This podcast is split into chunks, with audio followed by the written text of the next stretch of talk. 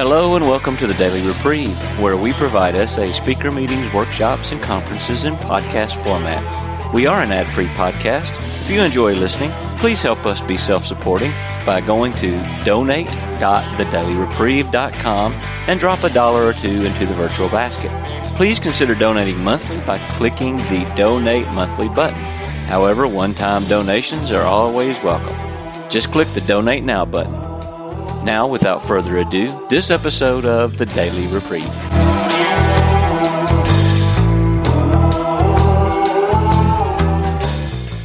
Well, I think, first of all, greetings from Lewiston, Idaho. I do have a home group here.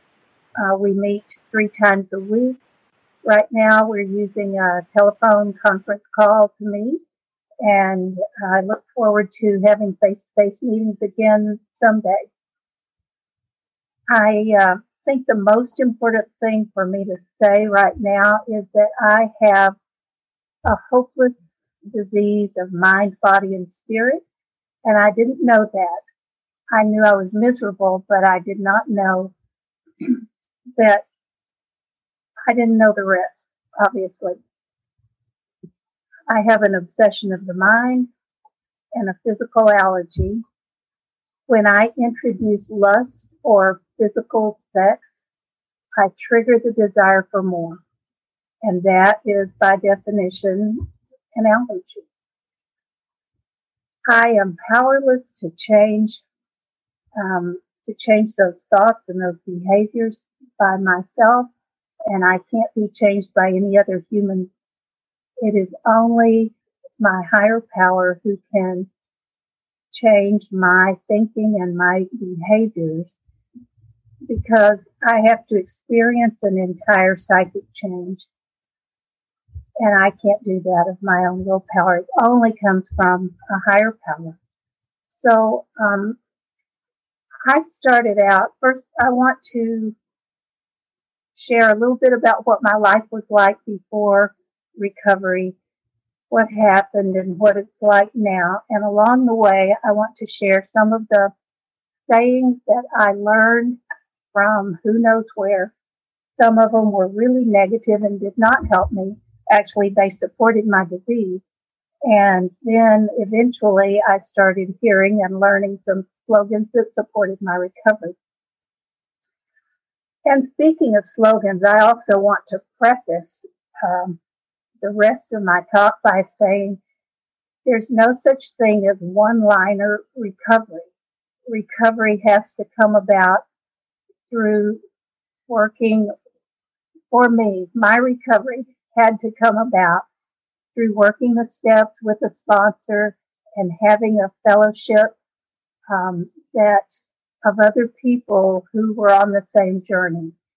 And that includes the ones who went before me uh, and showed me that that this can work and showed me by their lives and by how they live that some, some little things I didn't know. Sex is optional.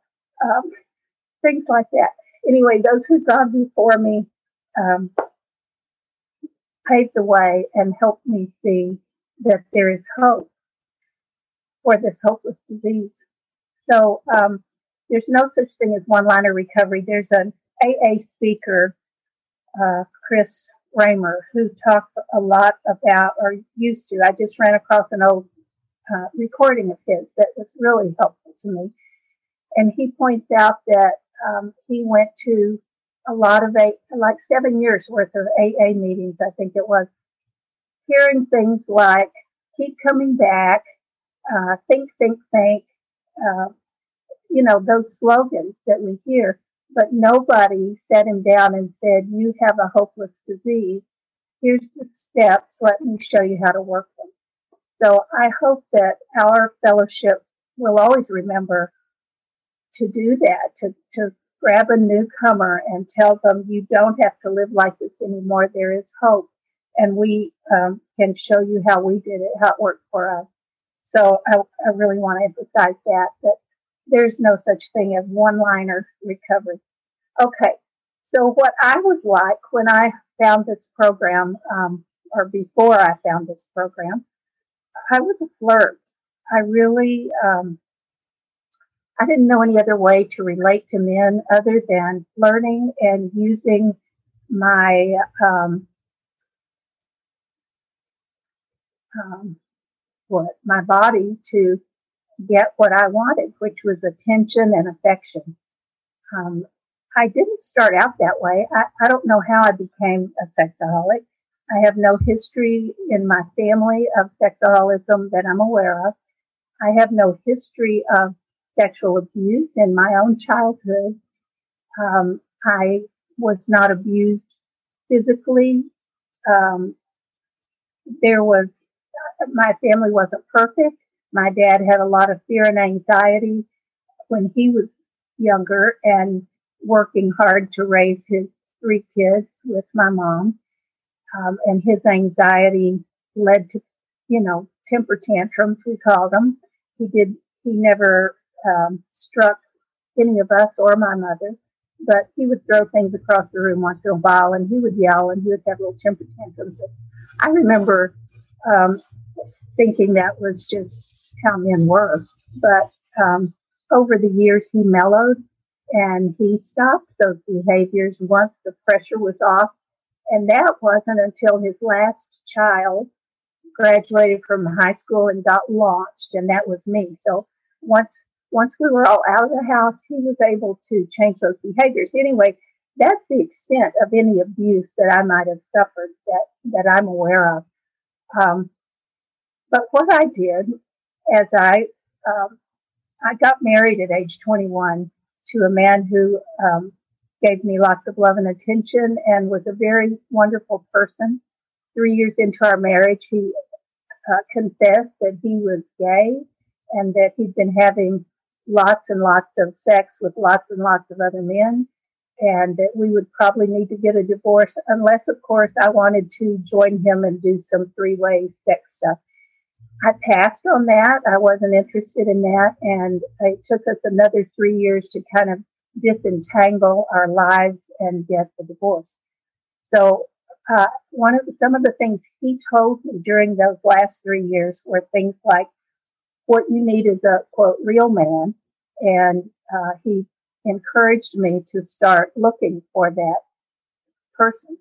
So I did start having affairs while I was in my first marriage. And I, I know that I had never thought about that in the first three years when I thought I had a happy marriage and, um, anyway, I, I'm not blaming him. I'm just saying that's, that's what happened. I did not ever think I would be a, an unfaithful wife. Um, and then toward the toward the very end of that marriage, uh, I was um, secretly seeing a man I worked with who was married, and um, it, I don't I don't know why I chose somebody who was married. It's just what happened. That was my experience. And he explained to me that it was none of my business that he was married or what he and his wife um, how they worked that out, that that was simply none of my business. So I gave myself permission um, at that point to just be with whoever I wanted to be with. And that really was the beginning of my um, active sexual acting out. So uh, I manipulated people and situations to get what I wanted. I had um, numerous affairs with married men. I um, I dated men who I knew um, my girlfriend was interested in. Um, I did that in about three different situations and caused a lot of pain for the women who thought I was their friend. Um, oh, I did what I call overlapping relationships, and that means I didn't really end one before I started the next. Um, the slogan there that is an unhealthy slogan is don't put all your eggs in one basket. Uh, all's fair in love and war. Um, and boy, what tangled webs we weave. And I did with lots and lots of secrets, lots and lots of different, different things going on all at the same time. I had some, um, consequences of that those behaviors, I contracted a venereal disease, genital herpes. Uh, I had had sex with three different men in three different three different days in a row. So I didn't know who I got it from or who I gave it to. Um, another consequence of all that overlapping was um, I got pregnant and I couldn't be sure which of two different men was the father. I um, had an abortion at that time. I knew that I would not be a good mother, but I didn't really think of it that way. I thought of it like, uh, baby's really gonna dampen my lifestyle right now, just kind of be in the way. So I better not do this. And I, all, the, all along here, I had women friends who supported me in my lifestyle and in my, in those behaviors. Um, so at, at some point, a number of years into all that acting out, I did what they call in AA a geographic cure. I moved almost 2,000 miles away from home, which was Texas, and I moved to Idaho. And I was just always in search of the perfect man for me. The unhealthy slogan I, our line that I believed in was that you are not a whole woman unless you're in a relationship. So I had to just kind of keep searching for to to fill this emptiness I had inside. That at the time I had no idea that I had the, the God shaped hole in in my heart that I couldn't fill. Um, so I moved to Idaho. I met a guy here. Uh, I thought I really felt like I loved him and could love him and felt his love for me. Um, we got married eventually, and I was just sure that getting married would um, set my boundaries. That I, my marriage vows was going to cure all this acting out. I mean, he's a really good man, and I had a lot of respect for him and love for him. So uh, we got married, and I gradually became um, demanding and I was unsatisfied in a lot of areas of our life. Um, about a year and a half after we got married, I, I was again flirting with another man. I had another affair, which I never thought I would do after I got married. Again, I never thought that. Um, and I kind of thought, well, we're just sexually incompatible. And and my friends told me, oh, it's okay to look outside your marriage for sex if you're not satisfied at home. Um, another one of the lies I believed was someday your knight in shining armor will arrive and just sweep you off your feet. And then it'll be easy to leave this marriage because he, you know, Mr. Right's going to be here. Um, the other um, lie I believed in around that time when I was having affairs while I was married was uh, just because I'm on a diet doesn't mean I can't look at the menu. I did a lot more than look at the menu. However, I, I placed some, some orders from that menu. Well, I became addicted to the intrigue, the tease, and the forbidden. I lusted after the physical passion and the adrenaline high of the affair. I went for the chemistry, and I had lots and lots of secrets. Um, and the lie I believed there was what he doesn't know can't hurt him.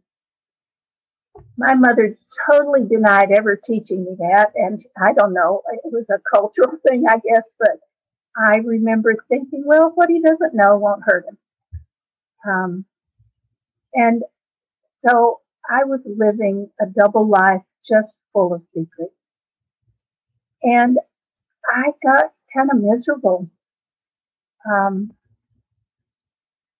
I came across a healthy slogan that I've learned since I've been in recovery that really fits about, well, all of my recovery life, all of my acting out life. And that slogan, which fits still today, I am violating my standards faster than I can lower them.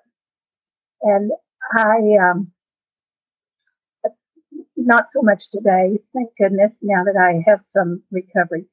But I really was miserable. I really was full of secrets. And I started learning I am as sick as my secret.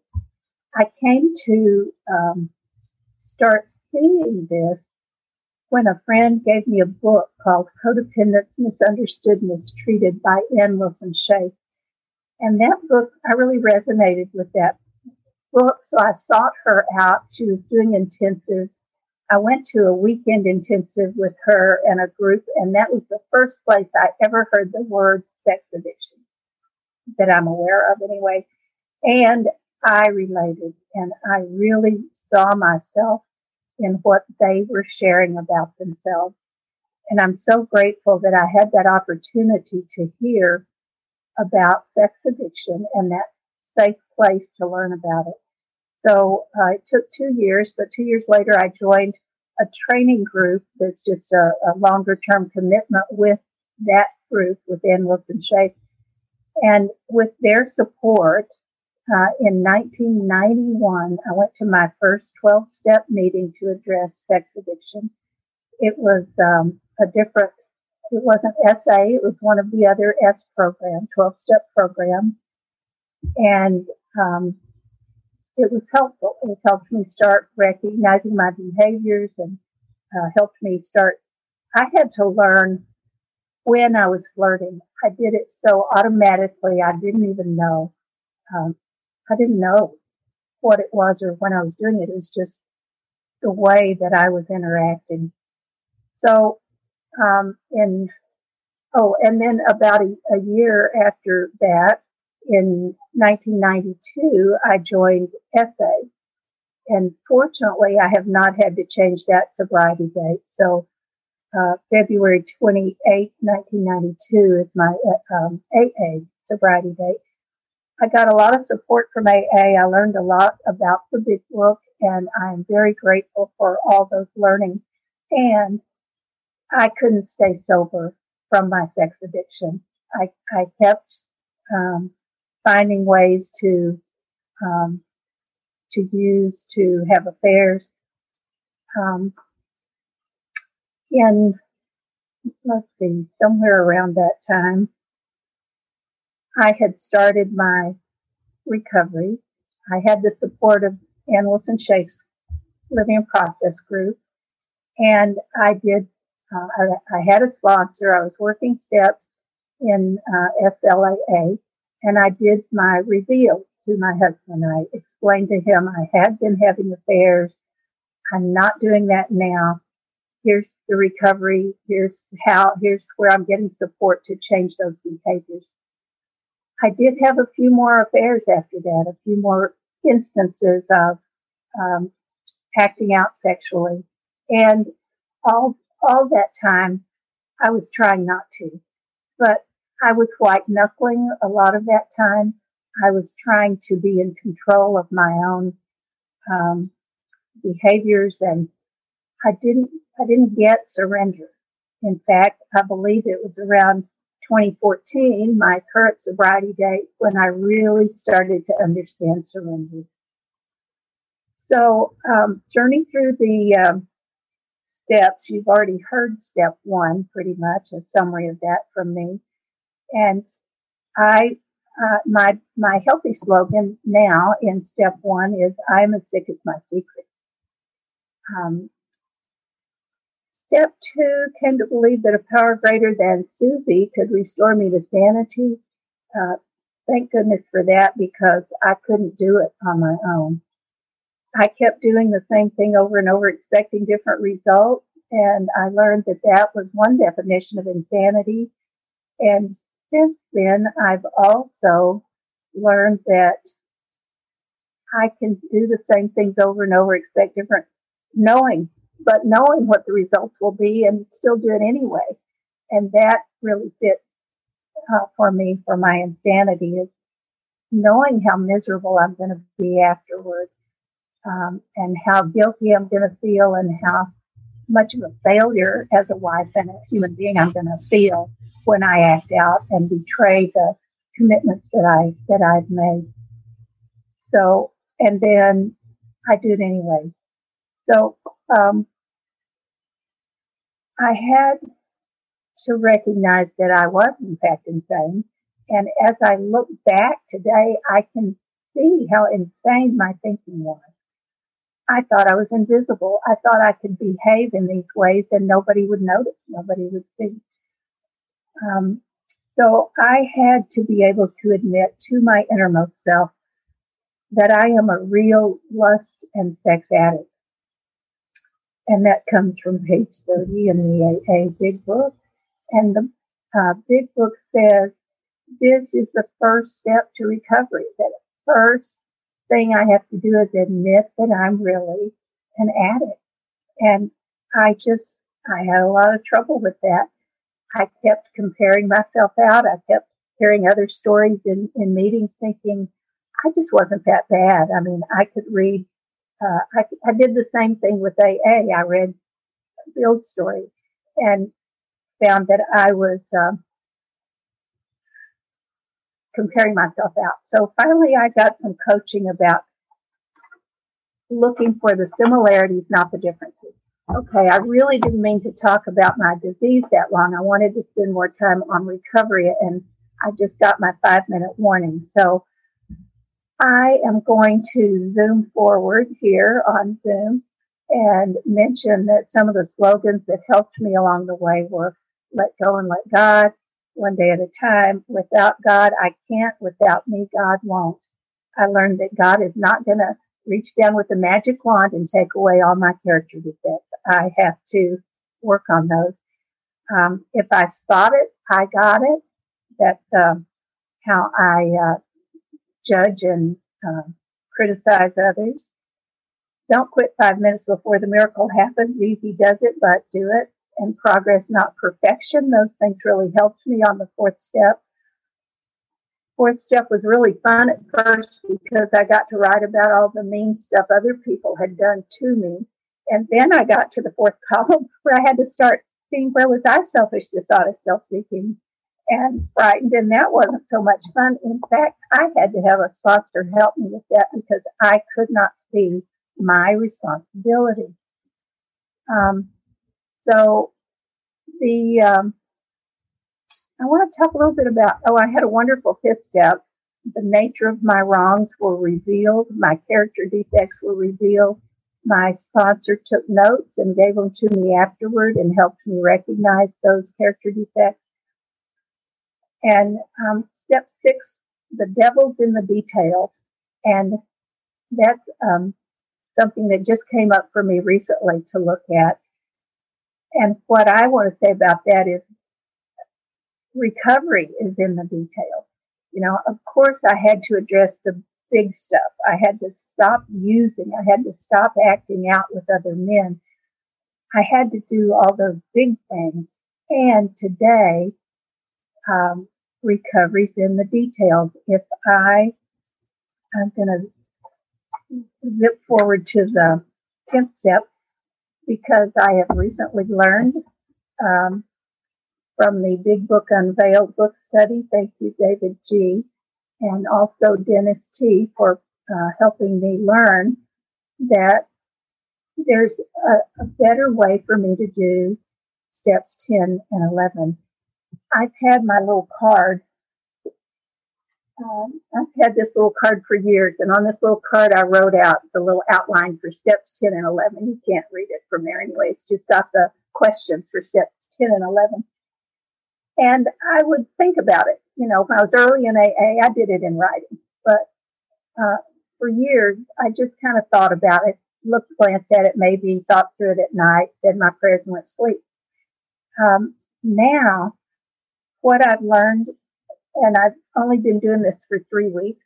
So, um, but for three weeks, I've been looking carefully on page 84 of the AA Big Book, and it points out, it's starting kind of in the middle of the page, five things that I can do every day, all day, through the day. One is to spot the thought. Those thoughts are being selfish, dishonest, resentful, or fearful. And I've expanded that to I spot any character defect that I know I have that I've already written about. And I I've even summarized that more to say, okay, I'm spotting any negative thought, any negative thought I have during the day. I spot it. I pray and ask God to remove it. That's number two. Three is to discuss it with another person or share it or send a text. And I've, I've done that.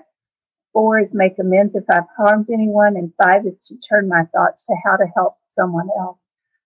That fifth thing, I never remembered to do that uh, when I was just thinking about it. And so the recoveries in the details for me is doing this in this way.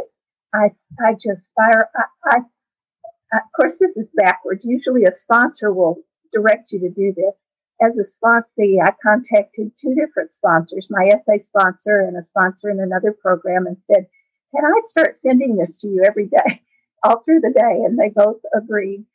So um, now I send this um, to um, two people every every time something like that comes up. And then on on step eleven, sought through prayer and meditation to improve our conscious contact with God. I um, I, I do that in writing and take a picture of it and then send that to the same two people every night. And I don't know if I'll do this forever, but I've done it every night now for three weeks and I see no reason to stop because I have great benefits that I'm experiencing already. Uh, first of all, just those little five helps me notice those things and I can change them and helps me look at how to help others. And pretty often I don't just think about it. I do it. I do whatever the thought came up for me. So I believe my time is up and I um, want to thank you for letting me share. And I'm sure there's a lot of other stuff that um, I didn't say that I'll wish later I had, but that's enough for today. And thank you. I will pass. Thank you, uh, thank you, Luke, uh, for the meeting, and thank you, thank you, Susie, for your share. Uh, I really enjoyed it. It went uh, to the heart. Um, uh, thank you for sharing your story as well, because um, it's really important for me to to to listen and to identify, um, and uh, that really did do it for me. Um, and thank you also for sharing what you shared at the end of your talk as well, because it was really useful for me to hear how practical you know recovery can be. Uh, how it is about some actions and they're simple actions, but they really help on a daily basis. And um, nice to see somebody sharing from Idaho as well. Um, I had a sort of uh, night and day experience of Idaho. I went to Idaho the first time for work the, the last few months before I got sober. And then I went again for work to Moscow, to Riggins, these kinds of places, um, a year and a bit after I got sober. And it was like a complete night and day experience. So it really sort of brought back some of those memories of hor- a horrendous time in Idaho the first time, and then a lovely time sober the second time. Thank you. Thank you. Come visit again. John L. Hi, everybody. I'm John. I'm a sexaholic. Uh, thank you very much, Susie, for uh, for your share. Um, I can really appreciate it because uh, one of my defects was actually just writing this in an email to Nancy a little while ago. Is um, about is uh, intellectual pride, and I can um, I can take uh, any slogan and and play it off all the other slogans to get the one that gets me the result I want at any time. Um, and and use that to to justify things. So your idea about uh, no one line of recovery really resonates to me. And finally, what you were saying at the end about uh, sharing your tenth and eleventh step, uh, that was something my sponsor started doing with me um, several months ago, and then I started doing that, and that's just that that's really helped me as well. Um, uh, and I I found, and I don't know, maybe you could speak to this too. I found that it helped me throughout the day because I think ahead and like, I, you know, I'm going to be putting this in my tenth and eleventh step. My sponsor, maybe I want to rethink what I'm just about to do, say, and think. Um, so uh, thank you again for your share. Thanks for listening. Thank you, John. Yes, I do. Uh, I do have that same experience. You know, I I think about, well, do I really want to have to send this in a text and admit this and or write it down tonight in my inventory? That that's true, and it it really helps me be more mindful throughout the day of am I being kind and loving to everyone? Um, and you you remind me of something else I, I do want to share, so I'm going to throw it in here as a response to you, and that is that um, the, there are three three questions that I ask, have asked myself since I've been in recovery, pretty much, to help me make those daily decisions of what to do or what not to do. And it's three questions I ask myself. One is, is what I'm thinking about doing going to be something I want to keep secret? And is what I'm thinking about doing going to support my recovery? And then am I willing to go to any lengths for my recovery? So those three questions throughout the day help me when I have choices to make. Thank you, Susie. Don't forget uh, those who want to share to raise your virtual hand in the chat. Uh, Catherine? Thank you. Thank you, Luke. And thank you, Susie, for your share very much. Um, I want to say that I had a lot of identification um, when you shared about. I think it was a brilliant idea to use slogans from uh, that brought you more into the disease, and then slogans who brought you to recovery. Um, it exposed my sick thinking when I was when I was uh, acting out or in my disease, and I uh, I don't know all the the wording in English and the things, but I understood it, and we have them in German as well. and so I, I gave myself a lot of permission, and I also surrounded myself with people who gave me permission to live the lifestyle that I had, and um, gradually these contacts all broke away in in recovery, and um, but what I wanted to ask is um, lately I have been tempted a lot to flirt because you also mentioned that flirting was uh, one of your um, defects that was very strong. And also, um, yeah, I have a lot of fantasies. The way that I try to deal with it with my sponsor also is to, I send her a, a certain emoji, a flower or something on WhatsApp. she has all these flowers.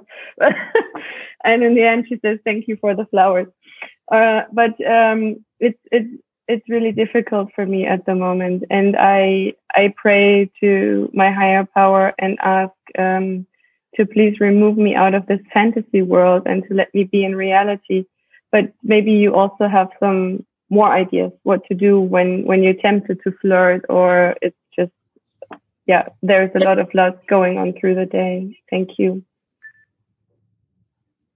Thank you, Catherine. Um, I had a lot of support people who held my feet to the fire, you know, who kept me accountable. And um, for a long time, my current sponsor, I had a deal with her uh, because there was one lingering, you know, stash of a man that I kept wanting to, to be in touch with and wanting to flirt with. And my deal with my sponsor was I would always call her before I would contact him. If I wanted to contact him, I would talk to her first. And, but, you know, if I did, and I did that. And always when I talked it over with her, there was absolutely no good, I had no good reason to go there, had no good reason uh, to be contacting him. And back to those three questions, was that going to support my recovery? No. Was I going to want to keep it secret? Yeah. Uh, yes. And what am I willing to do? Am I willing to go to any lengths for my recovery? Um, so, um, those are the things. And of course, working with a sponsor and um, those um, the SA White book has a section near the back called "Overcoming Lust and Temptation." Is that the right name? And they call it the 18 wheeler because there are 18 points that are really good summaries of the whole program in, in my view. I reread that sometimes and um, recommend it as supportive. That's what comes up for me now. Thank you, Catherine. Good luck to you.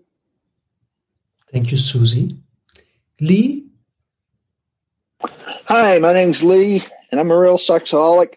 And uh, I want to thank you for uh, giving a slogan that could encapsulate my entire uh, years as a sexaholic active, and that is I I love the idea of lowering my I mean violating my ethics faster than I could lower them uh, because that was really true. Um, I'm I'm have blanked my video because I can't hear audio if I have the video on. I'm not hiding. Um, I uh, really uh, appreciate the thought that uh, recovery is in the details because um, it, as as you got down sharing about the 10th and 11th step and all of the details that went with that, I, really thought that was a wonderful, there were wonderful uh, web of details that encapsulated the 12th step actually, because it actually is practicing the principles in all of my affairs and carrying the message. And uh, I, think that the 12th step is just a title actually for what that all is to me. Uh, is that the way you see it, or do you do something else in the 12th step? That's just my comments. Thank you, Lee. Um, I do see it that way. And of course, um, you know, the 12th step to me also, of course, it's about carrying the message and about being of service. Um, and I think service can take a lot of different forms. So it's, of course, it's sponsorship and it, for a lot of people, it's doing, um, service positions in the region and area and on up the chain. Um, and yeah, I don't know. When I think of the 12th step, I think of that uh, appendix in the AA Big Book called the uh, Spiritual Experience. And I just love the words that it uses in there because it says, I've had a profound alteration in my reaction to life. And my spiritual experience has been of the educational variety over a long term. Um, and I have experienced a profound alteration. I don't, I don't uh, have that um, mental obsession to flirt and to lust and and all of that. I just don't have that anymore. I'm not interested. So that's that comes that's what comes up for me when I think about the 12 step. Thanks. Thanks, Susie. Thank you, Lee. Nancy, you can share. Yeah, hi, I'm Nancy. Grateful to be a sexaholic. Hi, Susie. Um, hi. I know that recovery isn't one liners. Um, I have a favorite one, one day at a time. Um, I have a son who's recovering alcoholic, and he says, Mom, that's just so trite. No, for me, I really. I wondered if you have a favorite slogan. Um, well, what popped into my mind is I am as sick as my secret. And that's a favorite because it helps me stay in, you know, it, it helps me remember where I came from. Um, so that's what immediately came to my mind when you asked that. I Thank guess you, that would be my favorite. Yeah. Well, Su- Susie, thank you. And honestly, what I thought of is what you shared at the end. When you send things, so it's it's something that's ongoing. You know, and you stop to think, do I want to send this?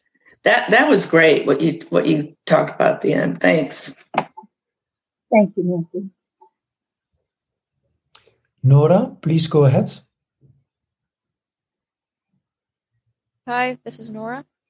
Hi, Susie. Hi, Thank Nora. you so Hi, much for sharing this. Um, I don't have a lot to say or share, but I just wanted to thank you for for being here, and um, I just really wanted to tell you that I'm just grateful for, for this feeling that I just feel I know you better, and it means the world. Really, I'm just so grateful to be here right now and to listen to you. Thanks. Thank you, Nora. Thank you, Nora. Buddy S. Hey, thanks, Luke. I couldn't find the uh, the raise hand flag thing there. Um, thanks, Susie. Just the one thing I want to say: um, the idea "don't quit five minutes before the miracle happens." Um, I suffered from debilitating depression for 55 years and just absolutely refused to quit. Got AA sober over 40 years ago and 23 years now in um, in SA my deal, one of the things that really triggers me is the holidays. I get very emotional, um, really, really screws with my head. And that's what I got to keep remembering. Is just don't quit before the miracle happens. Um, I just do the best I can and put one foot in front of the other, and I get through the day. Um, so that's all. Thanks. Thanks for sharing that. Thank you, buddy. Hi, this is Luke. I can jump in because nobody raised their hand in one way or another. Um, thank you very much, Susie. I um, I was lis- I was looking at you while you were sharing, and it seemed to me that you were sharing it like in a very how to say this without shame. It's your story, yeah, and that was very beautiful to see in a very sober way, very emotionally sober way, uh, very beautiful. And um, also, I could identify how you came in through AA and then another S fellowship and then into SA because it's my story also. Uh, and it's many people's story. Um, I was for 10 years in another S fellowship. And after 10 years, I was doing national service in that fellowship. I could never stay sober. And after 10 years, I looked around and nobody was sober in our little fellowship. And the people that stepped over to SA when we started SA in Belgium, they're all sober today. Um, and just the last thing, uh, we are as sick as our secrets. I have a boundary that I cannot go online and search for any female name that I know of the past, whoever, except if it would be my grandmother. But I'm not inclined to to look up my grandmother uh, normally. So there was a, a girl of tw- of 32 years ago that I thought yesterday and today, well, I should look her up because it's innocent. I mean, it's 32 years ago. I'm just wondering how she would be today. So it's not a good thing. I, I, I heard it now and I want to bring it to the light and to let it go. Thank you. Thank you, And Luke, you remind me of um, something else that I want to share. Um, I I heard part of it recently on a uh, another a speaker, but I can't remember who I heard it from to start with. But anyway, um, fear lives in tomorrow. Shame and guilt live in yesterday. God help me stay in the now and that um, just kind of came up for me. Thank you. Thank you so much, Susie. From this point onwards, I forgot to say it, people with less than 30 days can share also. Uh, we can probably still take one share after River. River, it's your turn, please. Thanks, Luke. And thank you, Susie, for sharing. Very, very helpful to me. And uh, thank you, Luke, for inspiring me to also um, share something. I was trying to decide who, uh, what one individual I could call and um, and say, um, yeah, I've been watching this television show that I really need to stop watching. but why not just say it here? You know, because I wanted to keep it secret. You know, I am uh, recovering. I'm at home uh, recovering right now from a surgery Um, and so that's my excuse for um, why, you know, I should be able to watch television when I haven't watched television for years. And I'm compulsively, I mean, it's just like the old story over again. And Susie shared, you know, trying to white knuckle it. Okay, I'm just going to watch one more. I'm just like, I just need to set that down. So thanks everyone for being here. I pass. Thank you, River. Thank you, River. One more share? Who would like to jump in? Yes. Can you hear me? Mariam? Mariam, please go ahead. Yes, um, I would like to thank you, Susie, uh, for your great experience. Uh, really, I am very happy to hear that experience, and um, I'm so blessed today for what you say. Uh, I hope for you um, to continue in recovery and uh, and to be blessed in your life. Thank you so much. Thank you, Miriam. So glad to see you here or hear you here. Thank you. One more share because it was a short one. Being an addict, I never get enough, so.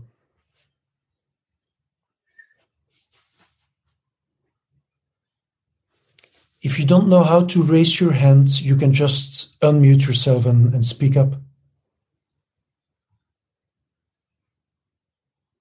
You're taking one more, Luke? Hi, Daniel, please. Daniel, sexaholic from Barcelona. I just wanted to throw out there some. Uh, first of all, uh, I really, really appreciate your share and identified with a lot of um, what you said about the chemistry and that that sort of thing, the intrigue. Um, I also very much appreciate this meeting every Wednesday and how it alternates between men and women. And I think that really gives a lot of support for all of us here in SA and a lot of a lot more understanding among all of us. So I think that's wonderful. And then just uh, in Barcelona, our group that started, well, this meeting as well, in the business meeting when we were talking about a group conscience, we said, well, look, let's call our group Easy Does It. And someone very wise in the group with many years of recovery said, ah, but we need to add, but do it at the end of that. Because you know you're stinking thinking will think oh easy does it. I can do that. But do it was pretty important. Anyway that's all i'll pass. Thanks. Thank you very much susie. Thank you daniel. I would like to thank you for listening to this episode of the Daily Reprieve, the best source for experience, strength, and hope for SA members. Please subscribe to this podcast to be alerted of new episodes. Please show your support by donating to the Daily Reprieve by going to donate.thedailyreprieve.com and choosing either monthly donations or a one time donation by clicking Donate Now. Thank you for listening and stay tuned for the next episode of The Daily Reprieve.